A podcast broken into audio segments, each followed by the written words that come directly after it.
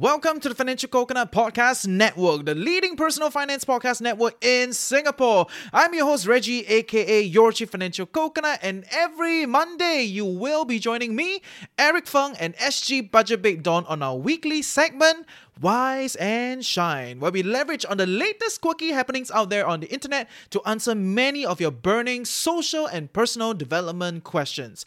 Yes, we're all sick and tired of talking about money, so welcome back to Wise and Shine. Ready to pop the question? The jewelers at BlueNile.com have got sparkle down to a science with beautiful lab grown diamonds worthy of your most brilliant moments. Their lab grown diamonds are independently graded and guaranteed identical to natural diamonds, and they're ready to ship to your door. Go to Bluenile.com and use promo code LISTEN to get $50 off your purchase of $500 or more. That's code LISTEN at Bluenile.com for $50 off. Bluenile.com code LISTEN. For instance, um, I'll give you an share experience as a mom when I was choosing preschools for my child. Okay. Um, I realized that a gap in this industry is that they don't check the teacher's background. And I Oh. think that's a very big problem because I Wait, they see don't it. check they teachers' don't. background? qualification background or everything else? Both. Whoa. Wait, so for early childhood,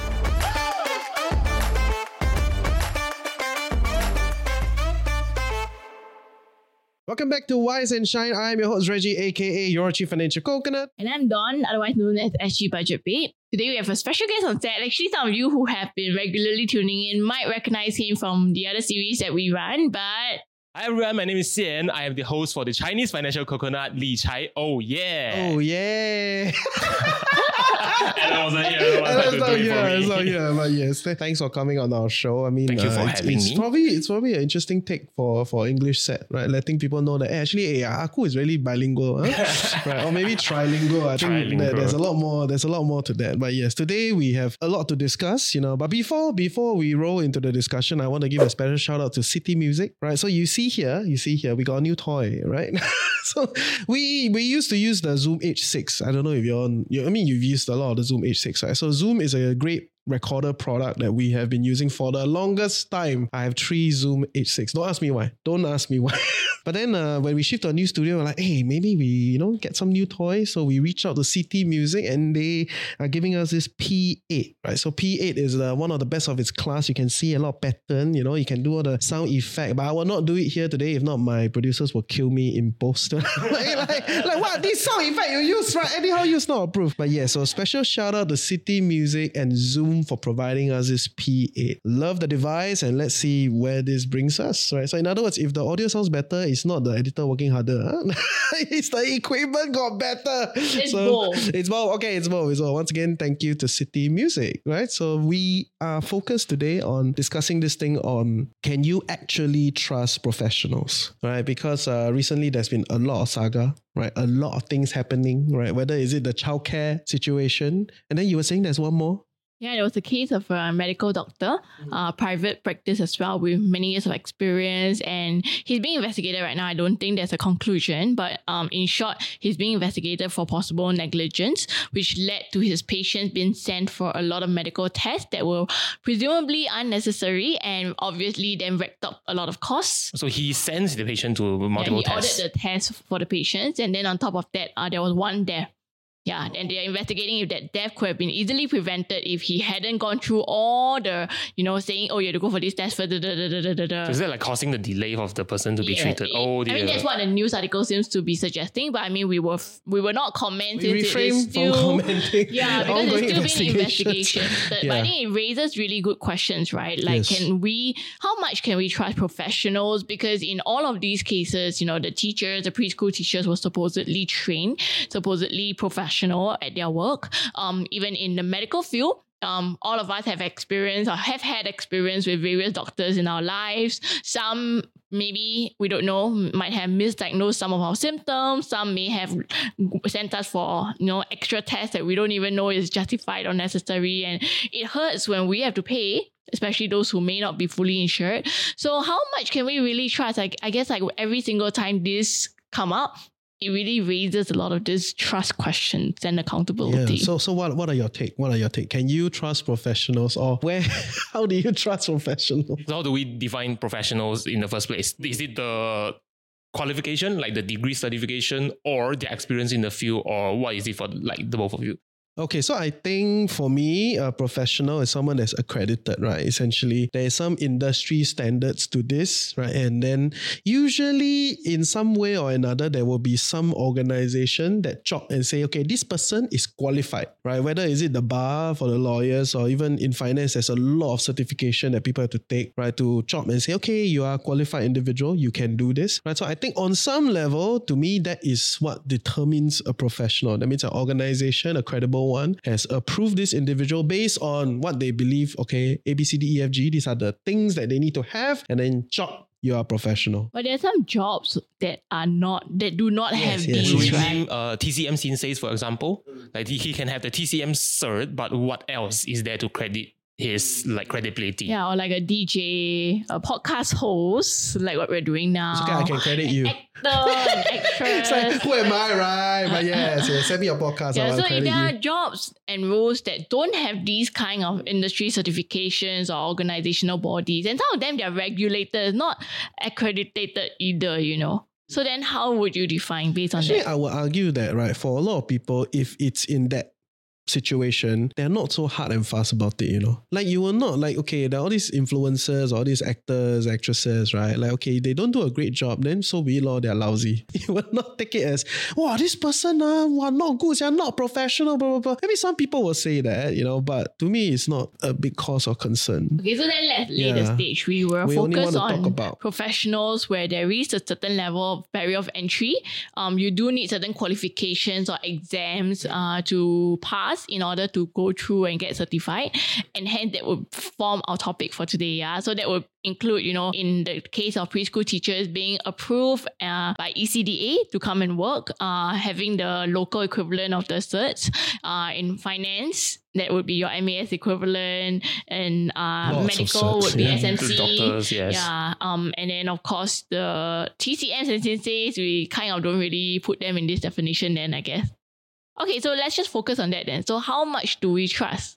Wait, before that, right? Are you are you annoyed or affected by this whole like, early childhood saga as a parent? Yeah, I, I definitely feel it a lot more as a Yeah, parent yeah, lah. yeah. But I am also from the stand that there is two sides of there are two sides of the story. I can understand if the teacher was probably very worked up. What I don't understand is to what extent was it a case of just her lashing out versus it's something problematic and it's something deeper. Yeah, that we we can't really see. But I can understand if someone yells or, you know, I feel tempted to hit my kid a lot of times. but it takes a lot of restraint to hold back. Right. And I just deal with two kids in my household. I can't imagine and I know fully well I'm not suitable for the role of a preschool educator at all because they'll drive me crazy and I'll lose my temper. I don't have the, enough patience to deal with like, you know, 20 whole class, students in one entire class. Yeah, and like multiple I cannot stand it when people cry. It, it's very it's a trigger for me. So when my kid cries and whines, it triggers me so badly. I either have to step out or I have to tell him like, can you please stop? I was going to ask, like, do you have any occasions where when they started crying, you just walked away? Have a lot. Confirm, confirm. Yeah. But I think that's the basis of being a professional, right? You got to restrain some of your natural urges, right? That's why you are seen as a Mm, professional. That's a good point. on So am I some a level. professional mother then? No one is accrediting mothers, right? And no one dares. You Should be? there, you tell me, right? I don't know, okay? But but on some level, that is the definition of a professional. Other than the cert, a big part of being professional is you, you may not be in the best state. Like like I'm, I'm super nasally today, right? Because I'm not in the best state, but I will perform, right? So so you know, on some level, you, you have to Taking the restrain- personal out of it, yeah, right? restrain some personal urges to practice whatever you are practicing to the best of the standards that you've set as a professional, right? So in that sense, that is not a great excuse. You, you know what I mean? Like, like I, I totally get it. I think, you know, I'll be very happy with two kids, but not 20 kids, you know, that kind of thing. it's crazy, but yeah, he or she is a professional, right? Like, like they need to kind of, kind of pick it up and restrain themselves, right? That's when professionalism comes in. So I guess that's where it becomes a bit problematic, right? Yes. Because there is this element of being able to take the personal out of it. But we're all humans. and every p- professional doing a job has their human tendencies. It's very hard, even though a body or an organization may accredit you, they can't speak of your character. And that's why we still have all these black sheeps here and there. Yeah, yeah. And and that's and, and actually that's why I wanted to bring up this question today. Because it feels like every time one black sheep, right? Or like one person in the field does a bad thing, right? Okay, you can tell me maybe it's not just one, okay, fair. If if it's a lot of people, then this there's systemic problems. But there's one or two that makes it big on media, right? And then the whole baby gets thrown out together with the bathwater. Not literally, yeah. but, but, Swimming lesson. Yeah, yeah. But but you, you get what I mean, right? Like like everyone is just like now suddenly it's like oh the whole early childhood is messed up you know or like especially for an industry that's still trying to build up its uh, say awareness in the whole Singapore society, it, it will be a very very big damage to the whole scene. While they have everyone else's hard work is all devastated by this say black sheep. mm, so do you trust professionals Only I mean I mean very personalized experience. Like despite having that qualification or certification, if this person during a, my time of having a service with him, or like when he's servicing me, he or she, if I love how you have to say he or she he or she, right? must, must, Equality. yeah whatever but yes please continue yeah, so if they could not make me feel that the thing that this person is saying is making sense, then the qualification that he or she is having is probably just a piece of paper. Or it could be me that is being stupid enough not to be able to understand what he's saying, but it's a professional's job, can I say that? To be able to make the layman able to understand the chim things. the chim thing.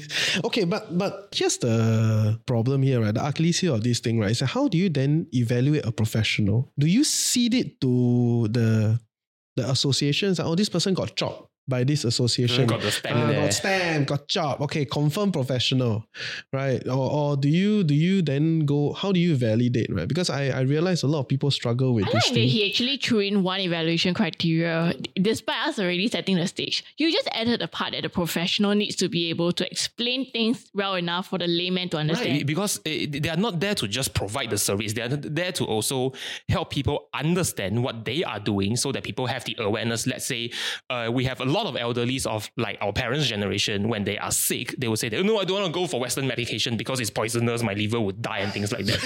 but the, right, it's a very real thing. Like, but the doctors or everyone else in the medical industry need to help them know that the medication is there to help them stop the symptoms first before it gets worse. Like I know a elderly that is happened very recently, someone close to me. He's having a blood pressure level 170, but he's refusing to take blood pressure meds. So and then they will go for like Sinsehs and then all those uh, Facebook ads that is selling like this can change your heart life and things like that. So the professional needs to step in or like if they don't do the educating part, all these other things, not saying that they are bad, but they are obviously less credited compared to the doctor themselves.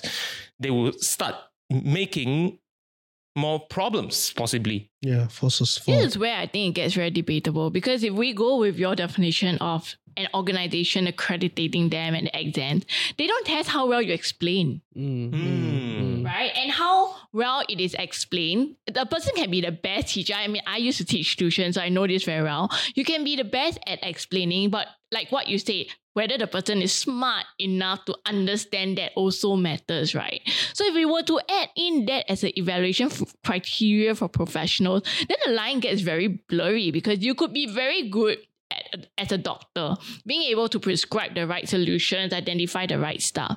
You could be very good as an insurance agent, being able to structure the solutions for your client, but you may be very bad at explaining. And I mean, if you look at the recent pandemic, for instance, the explaining the COVID vaccine was not an easy job. And it was not just the jobs of the professional doctors or the nurses. It was literally like a worldwide effort, government stepping in, so much communication just to convince. So should we then just leave that whole thing on? Should that really be a criteria for evaluating professionals? Because if I were to look back at my uh, memory of my school times during my diploma course, one of our lecturers, he has no degree or no masters, but he's one of our favorite lecturer because He can explain very he can well. explain well and he knows exactly what the industry would want or what we will be facing during the industry. And so he only has a diploma certification, but he has 18 years of experience in photography. So does that make him a professional? Or only the lecturers who has masters, but they are only academically inclined, but they don't know what's going on out there in the market. I would say yes, because uh, the job as a lecturer falls under teaching, right? So a professional teacher is one who can teach. No, but once again, it's because you went to an organized school and the school hired the guy, right? So on some level, the university He's accredited. is accrediting the individual, he's- and it's so common in the unis these days to bring in like in industry people to talk. Right, I have so many friends that end up they all do part time lecturing here, part time lecturing there because they have like tons of experience in the industry, and the, in the and the school start to realize, hey, industry experience is quite important. Uh, can you come in to do a module or two? So they lump all the experience, uh, qualifications, and also the way that they teach together, and then like being able to get into that job is somewhat of accreditation.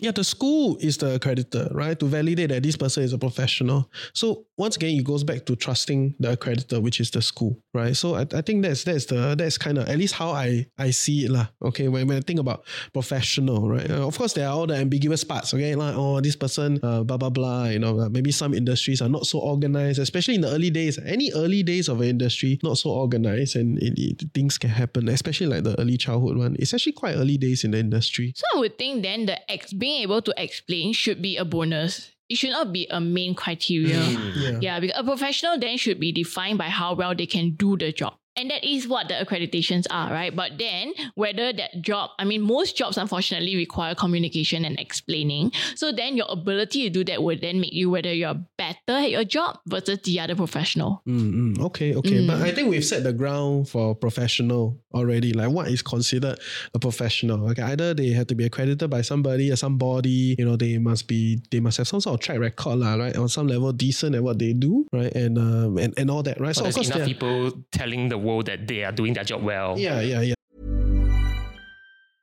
I'm Sandra, and I'm just the professional your small business was looking for. But you didn't hire me because you didn't use LinkedIn jobs. LinkedIn has professionals you can't find anywhere else, including those who aren't actively looking for a new job but might be open to the perfect role, like me.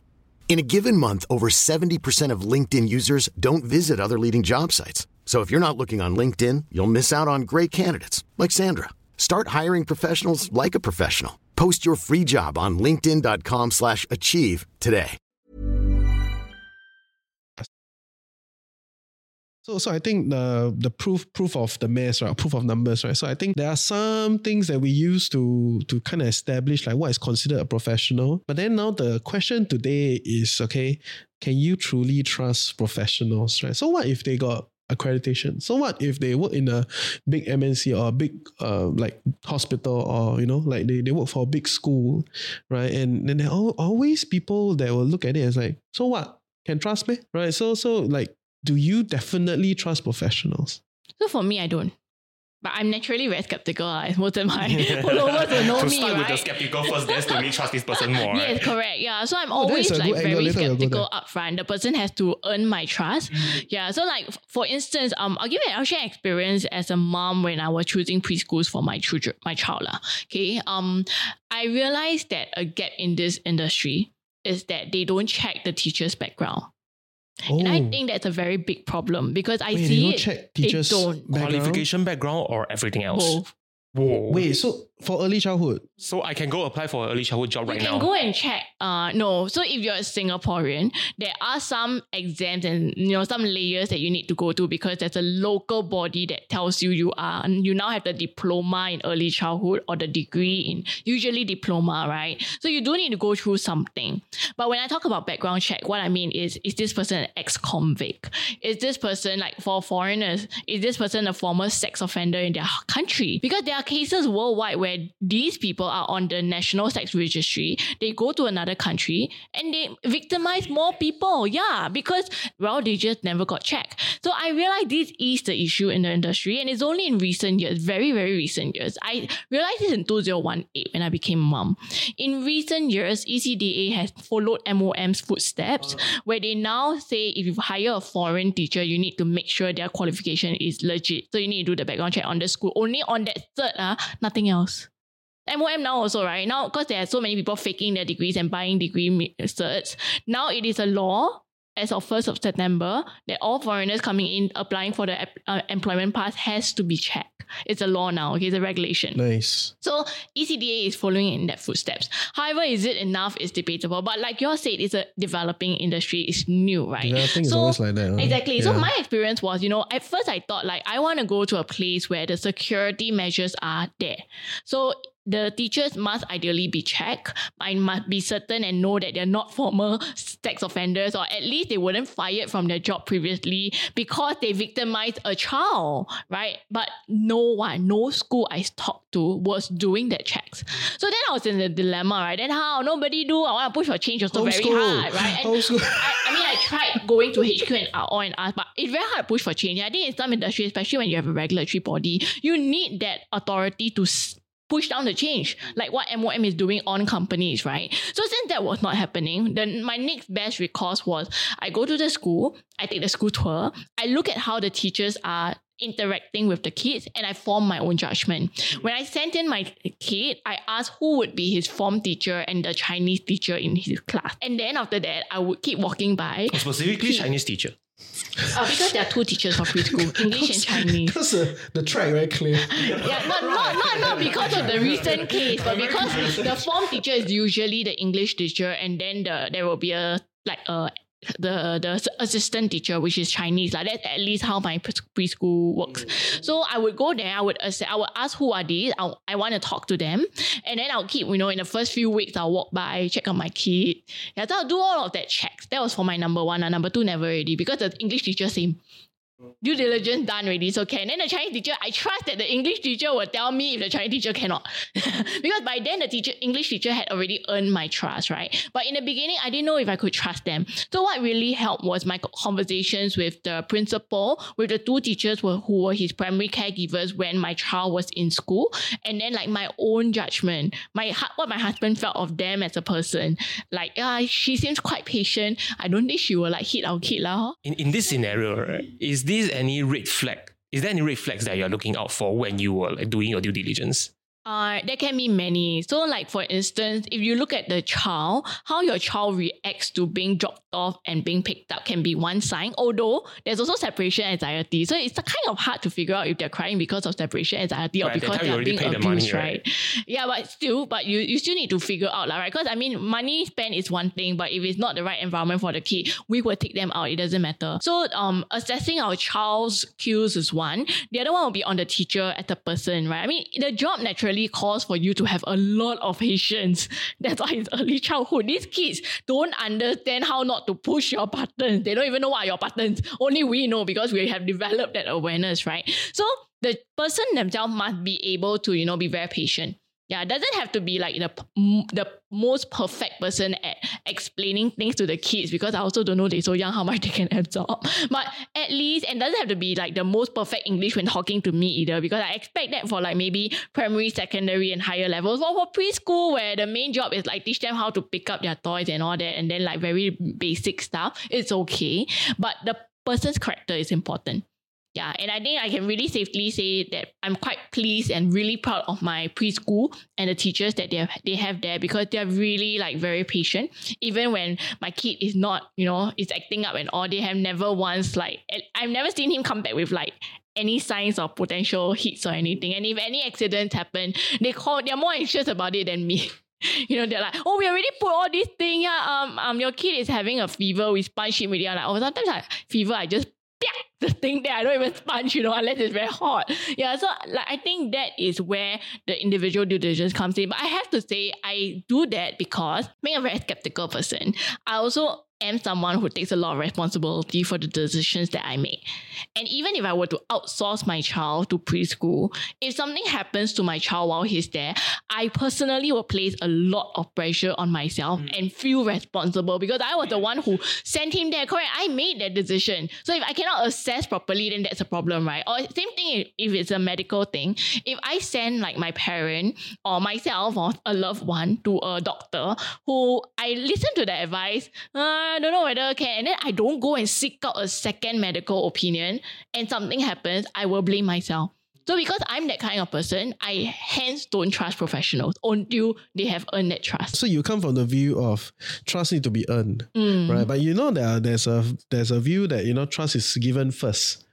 You know, like like you, you just because the person is accredited, so I trust the person first law until proven otherwise, right? It's the it's the age old debate between like do you give give in for the goodwill first, you know, to trust the person until they prove otherwise, or you must make the person, you know, accumulate your trust. It's almost like a know, Chinese saying eventually. that one believes in uh, peop- humans are born evil, and another one believes in Yes, humans yes, are born yes, uh, yes, yes. kind. It's the same uh, vein of thought, right? But but what about you? Do you think that's how it is?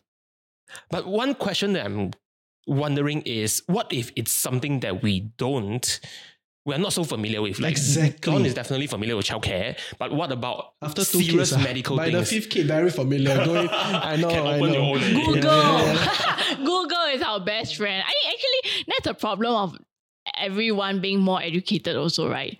We naturally be more skeptical because we know more things now, right? Whereas with the elderly, sometimes it's just an aversion in terms of age and like, ah yeah, I got more experience, life experience Yeah, than more you. so than your right lah. Yeah, correct, right? But then um today with people being more educated as well and with Google, both information and misinformation, people naturally I find they tend to distrust a lot more. And I give examples. Uh, the distrust towards the insurance industry has been rising, agree? Again? Ag- no, I think in general. Has it been rising? Has it been rising? I feel like- I know, it's quite bad already. it is, but I feel like um with the people who were born in their maybe 80s onwards, they distrust insurance agents upfront a lot more. It's not with the industry, right? It's more with the agents themselves. Uh, the person towards the agents, and probably like the whole industry also because they don't trust many of the agents, right? Until they Oh, meet a they, they trusted represent one. the industry. Yeah, correct. So that I feel the distrust level between those who were born earlier versus like 80s onwards, where these are the people who all have the university certs because that's where the education reform kicked in, right? I feel they distrust a lot more. But I felt that there are a lot more people of my generation, they understand that insurance is a necessity. They understand, but whether they trust the agent's advice and just buys what the agent recommend is another thing. So they would rather like buy from organizations directly rather than look for an agent. Probably cheaper. But, uh, but, but that's, a, that's a different discussion. That's a different, discussion. different discussion. But yeah, so so we start to see like this higher level of distrust because I think part of it comes from the person, the receiver, the consumer themselves becoming more educated. No, but I think he has a very valid point, right? Like, if you are not familiar with the thing, how do you learn That's about Google it? lah. So if you go to your doctor, No, but uh, okay, so so Google is one thing, right? But after a while, you and I, we're in the game. We know, right? Uh, the third one is a recommendation.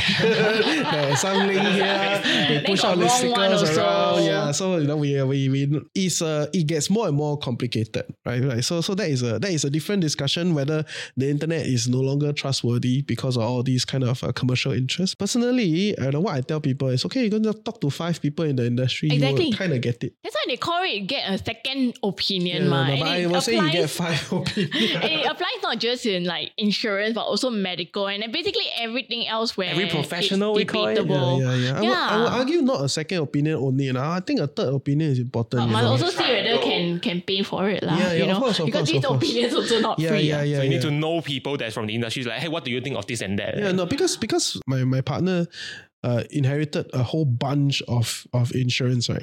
And then and then we are like, uh, so what to do? What to keep? What not to keep? Uh, go and talk to a few insurance agent. They will tell you what to do, Mm. right? And then they come back, and then then I will review whether TFC approved. Hence, our stance, which is bas- Mm, mm. which is that We collect you- more information. Yeah, you you are the one who make the decision. Yes, yes. All No, these not- are not just, just like that. opinions I'm that in- help you decide. Yeah, so I'm not invalidating that. I, I I'm I'm trying to mm, establish a process to think about this, right? Essentially, when you talk to the first person, right, you are empty. You know nothing about this thing. You talk to the first person, it's like, oh, someone is insurance, right? You go and ask, and then the person will walk- you through, blah, blah, blah, blah, blah, blah, right? So that's your first first point of view. You likelihood will be very convinced by this first point of view if you trust the person in other ways. But I have said this again and again, you cannot trust uh, a friend, like a hangout friend, uh, directly as their profession, right? Because I can trust that you'll be a great friend. We can hang out every time things are shitty, you know, but uh, doesn't mean I trust your profession. Right, like you as a whatever, like a an insurance agent, for doesn't mean I will trust your professionalism in in that skill set, right? So trust to me cannot be filtered that way. Okay, but but that's a different one. So after you get the first one, then you'll be like, okay, okay. Then actually you can talk to the second one, right? Then the second one will attempt to try to attack the first one. Usually is the case, right? In, in all fields, in all fields, right? They try to attempt to attack the second, the, the first one. And then you'll be like, oh, there's a different perspective here, right? So then you get to the third one. By the time you get to the third one, the fourth one, right? You get a general idea where this is. Like more or less, the answer will be similar to either the first one or the second one. No, may or may not. You you get a few core factors that everyone is looking at. Mm. Right. And and that is so important. It's like when we were fixing the roof, right? Like recently the roof got some problem, right? Then we were like, oh, need to fix the roof, right? Then go and ask the person to come. First person come in, never even do anything, just say, oh, this one is aga aga, what price, right? Then the next person came in with a drone.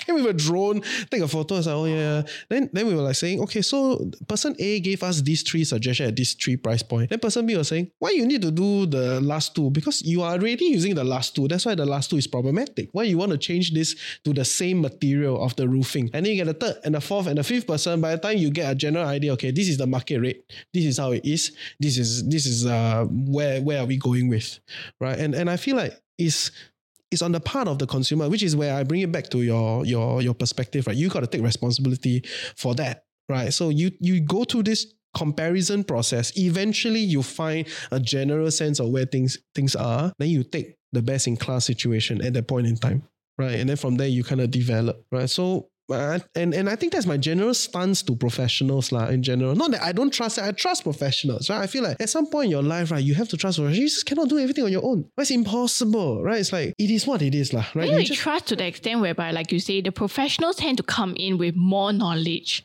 than what we would have because of that barriers of entry, Yeah. right? But whether we take their advice and recommendations wholesale is a different matter altogether. ultimately the judgment decision making is on us, right? Correct. Like personally, I am generally interested in very random things and topics. I was just like, oh, what does how, what is this? How does it work? Oh, how is this? How does it work? So anything that concerns me, say a medical condition that I'm seeing on my body, or say for example, I'm training for marathon right now. So how to improve my running? Wait, you're training and for then- marathon. Yeah, I'm training for oh marathon. Oh my god! Like, all these things I will look up on the internet long enough to have a basic understanding of it before I consult a professional. It's not that I don't trust them, it's like I need to know the basic idea or the framework of how this thing that I'm concerned about works first. Then when I go to a professional, I get to ask better questions in a way and also help me better understand the situation because uh, one, one of my lecturer told us during uni is we always do research on the internet but we don't go and speak to someone that has the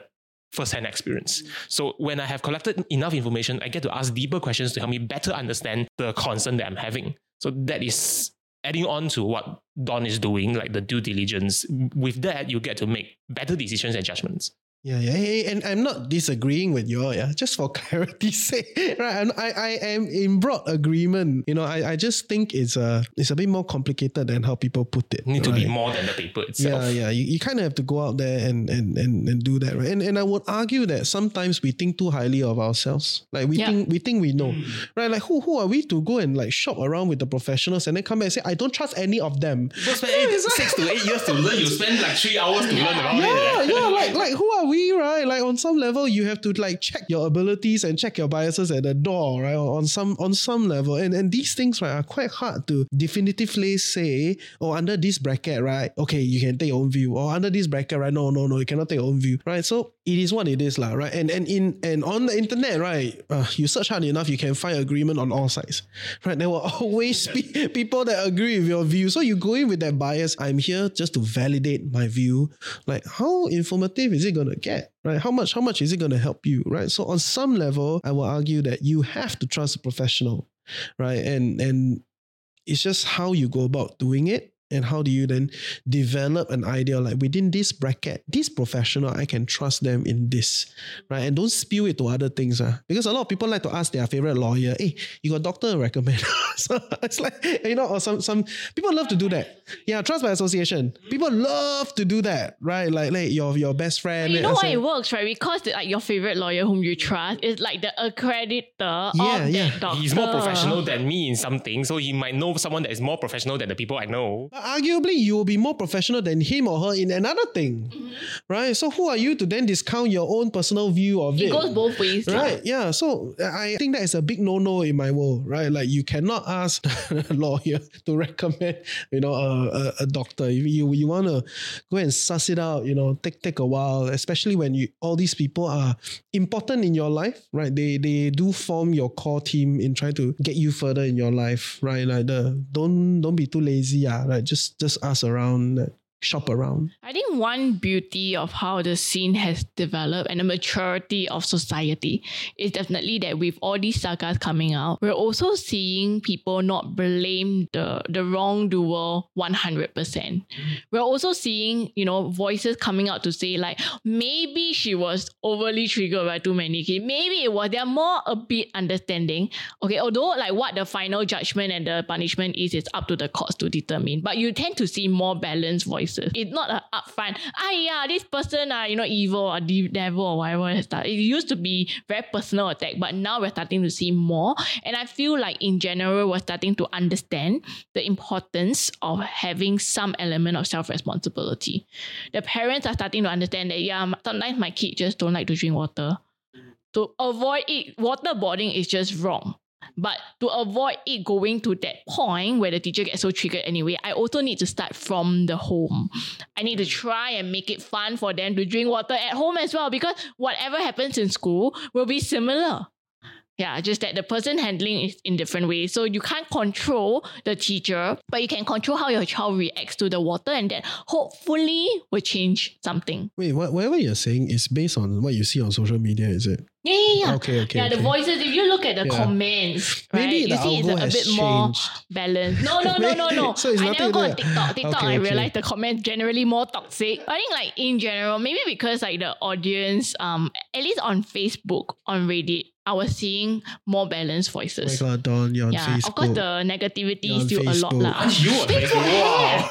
I'm not on Facebook anymore. I given I'm up still my on Facebook. Yeah, yeah, yeah. I was seeing a lot of parents say like, yeah, we need to investigate. It's really just wrong. It's downright wrong. Abuse and violence is just wrong. But maybe she was And what is causing it is something that we need to like, investigate. Was, was it the child who what also? Like there were questions being asked instead of just an outright accusal. Mm. So I think that is a good sign of the environment that parents are also starting to recognize our own responsibility in everything. And this is just on, you know, it was one preschool kid saga, right? But even let's say if we look at medical, we go to the doctor and I say, I have this. The doctor asks you, oh, how are you feeling today? What are you experiencing? You name the four symptoms that you have.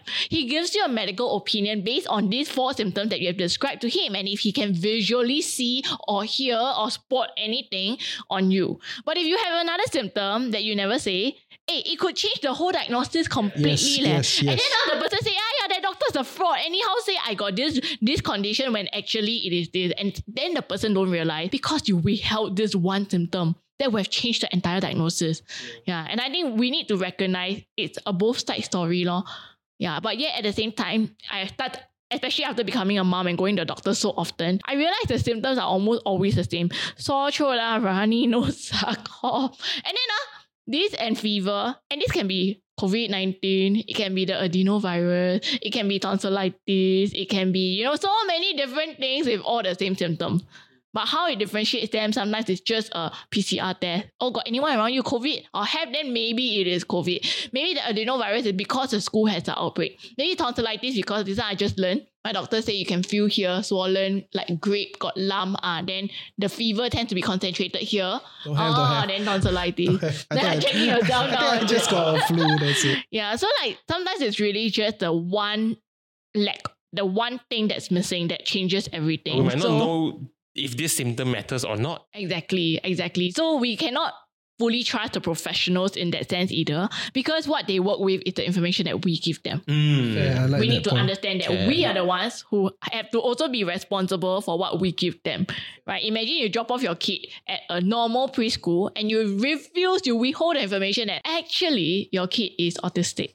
In the way they deal with the kids for autism versus Yes, it's non different. it's That will very make a different. lot of eh. difference, Yeah, yes. so the teacher would then think that your child is the same as everyone else, apply that same techniques. It doesn't work, then an incident happened, then you go and blame the teacher. But actually, maybe it's the parent because never say. Yeah, yeah. Right. So we need to recognize Yeah, fair. I think, I, and fair, and, and I want to throw in the idea that if you want to get to that kind of like honesty of information, right, it, it takes some time to build towards that. Mm. Like whichever professional that you work with, like if you go to a therapist, right, or you go to a even a financial professional, right, you don't trust them at first. You won't tell them everything. But if you don't tell them everything, right, it, it cannot be sorted.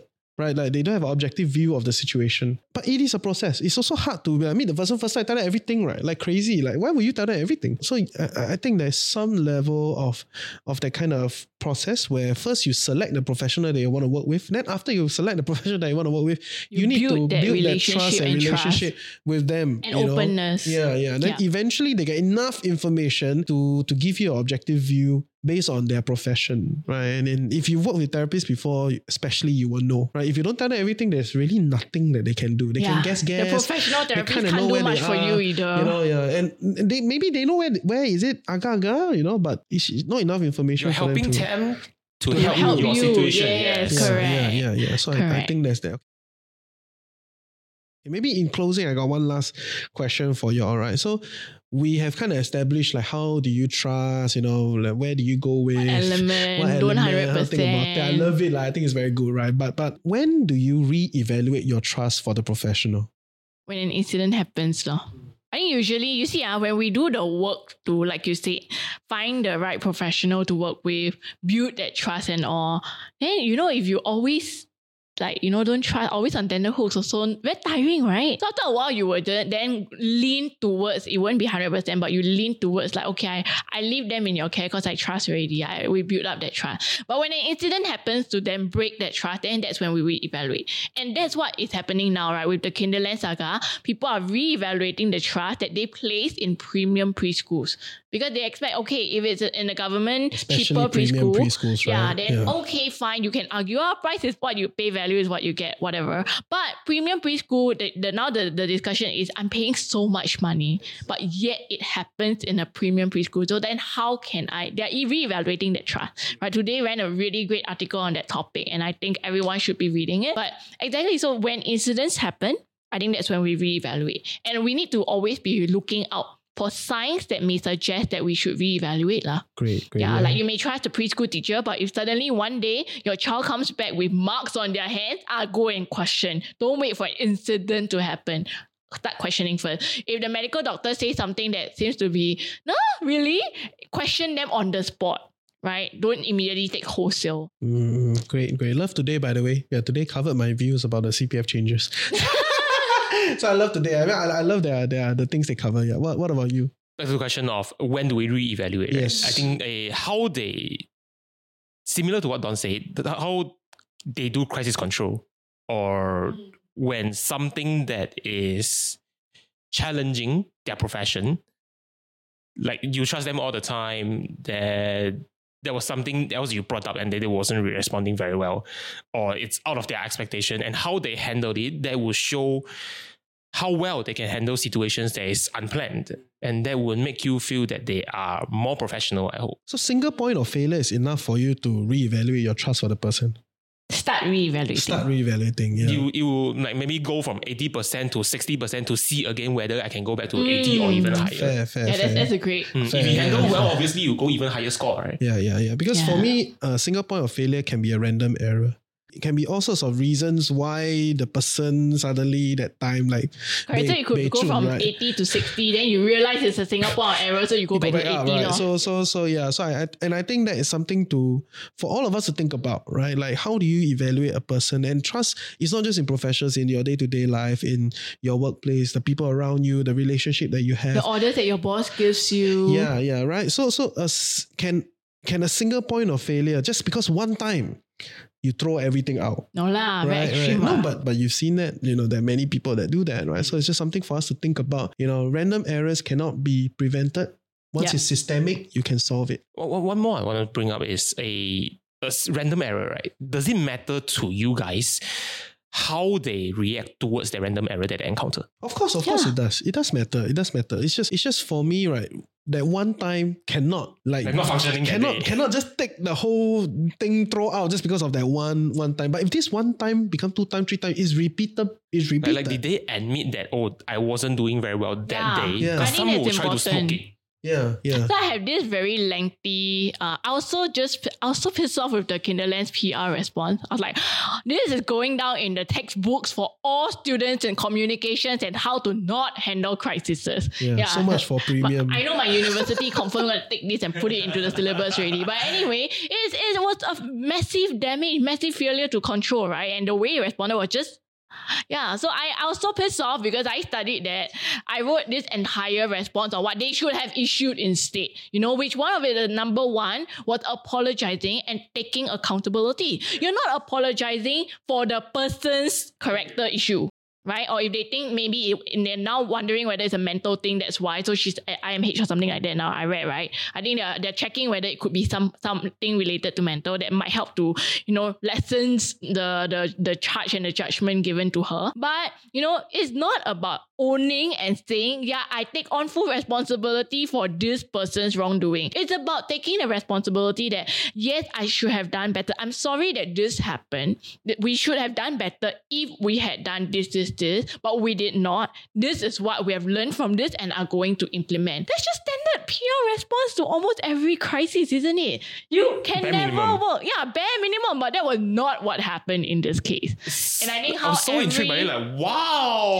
Exactly. How every professional reacts to it should always have that element because you can be the best at your job, you can be the best doctor in the world, but there will be a virus that you've never heard of before, like COVID, come up, and then you misdiagnose the first COVID patient that walked into your door because never existed, never knew what, right? Then later on, when you're found out, you're exposed, as they say, okay, or you're cancelled, even the most extreme one, then Oh, own up. Just say yes. I I am apologetic. I'm sorry that I misdiagnosed the person, and then explain the that I learned from this that you know there is this virus called COVID nineteen, and now I know knowing this, I will look out for blah blah blah. And the Right. actions moving forward that they can promise is very exactly. important. And I think that's not just actually professionals, everybody lah, right? Everybody, when any mistakes, any incidents happen, that should be bare minimum. Yeah. So how the professional response is really important. And I think also the organization, how they respond and acknowledge while disentangling themselves from one black sheep is crucial if they want to do like brand management and protection. if not, you will really associate that black sheep with how the whole Exactly. uh, exactly. organization is doing. Yeah, and I think this is where insurance has done a pretty good job. People still trust and are still buying and still see a necessity of insurance, even though there are one or, or there are a few black sheep agents here and there, right? The industry may be tarnished, but not completely broken. I would argue it's more than a few, but that's a different discussion. that's a different discussion. Yes. So, thank you, thank you for your time, and let us know, you know, what professional you trust. You know, when do you not trust a person? Write in the comment section. We'll see you in another week. Take care. Bye. Música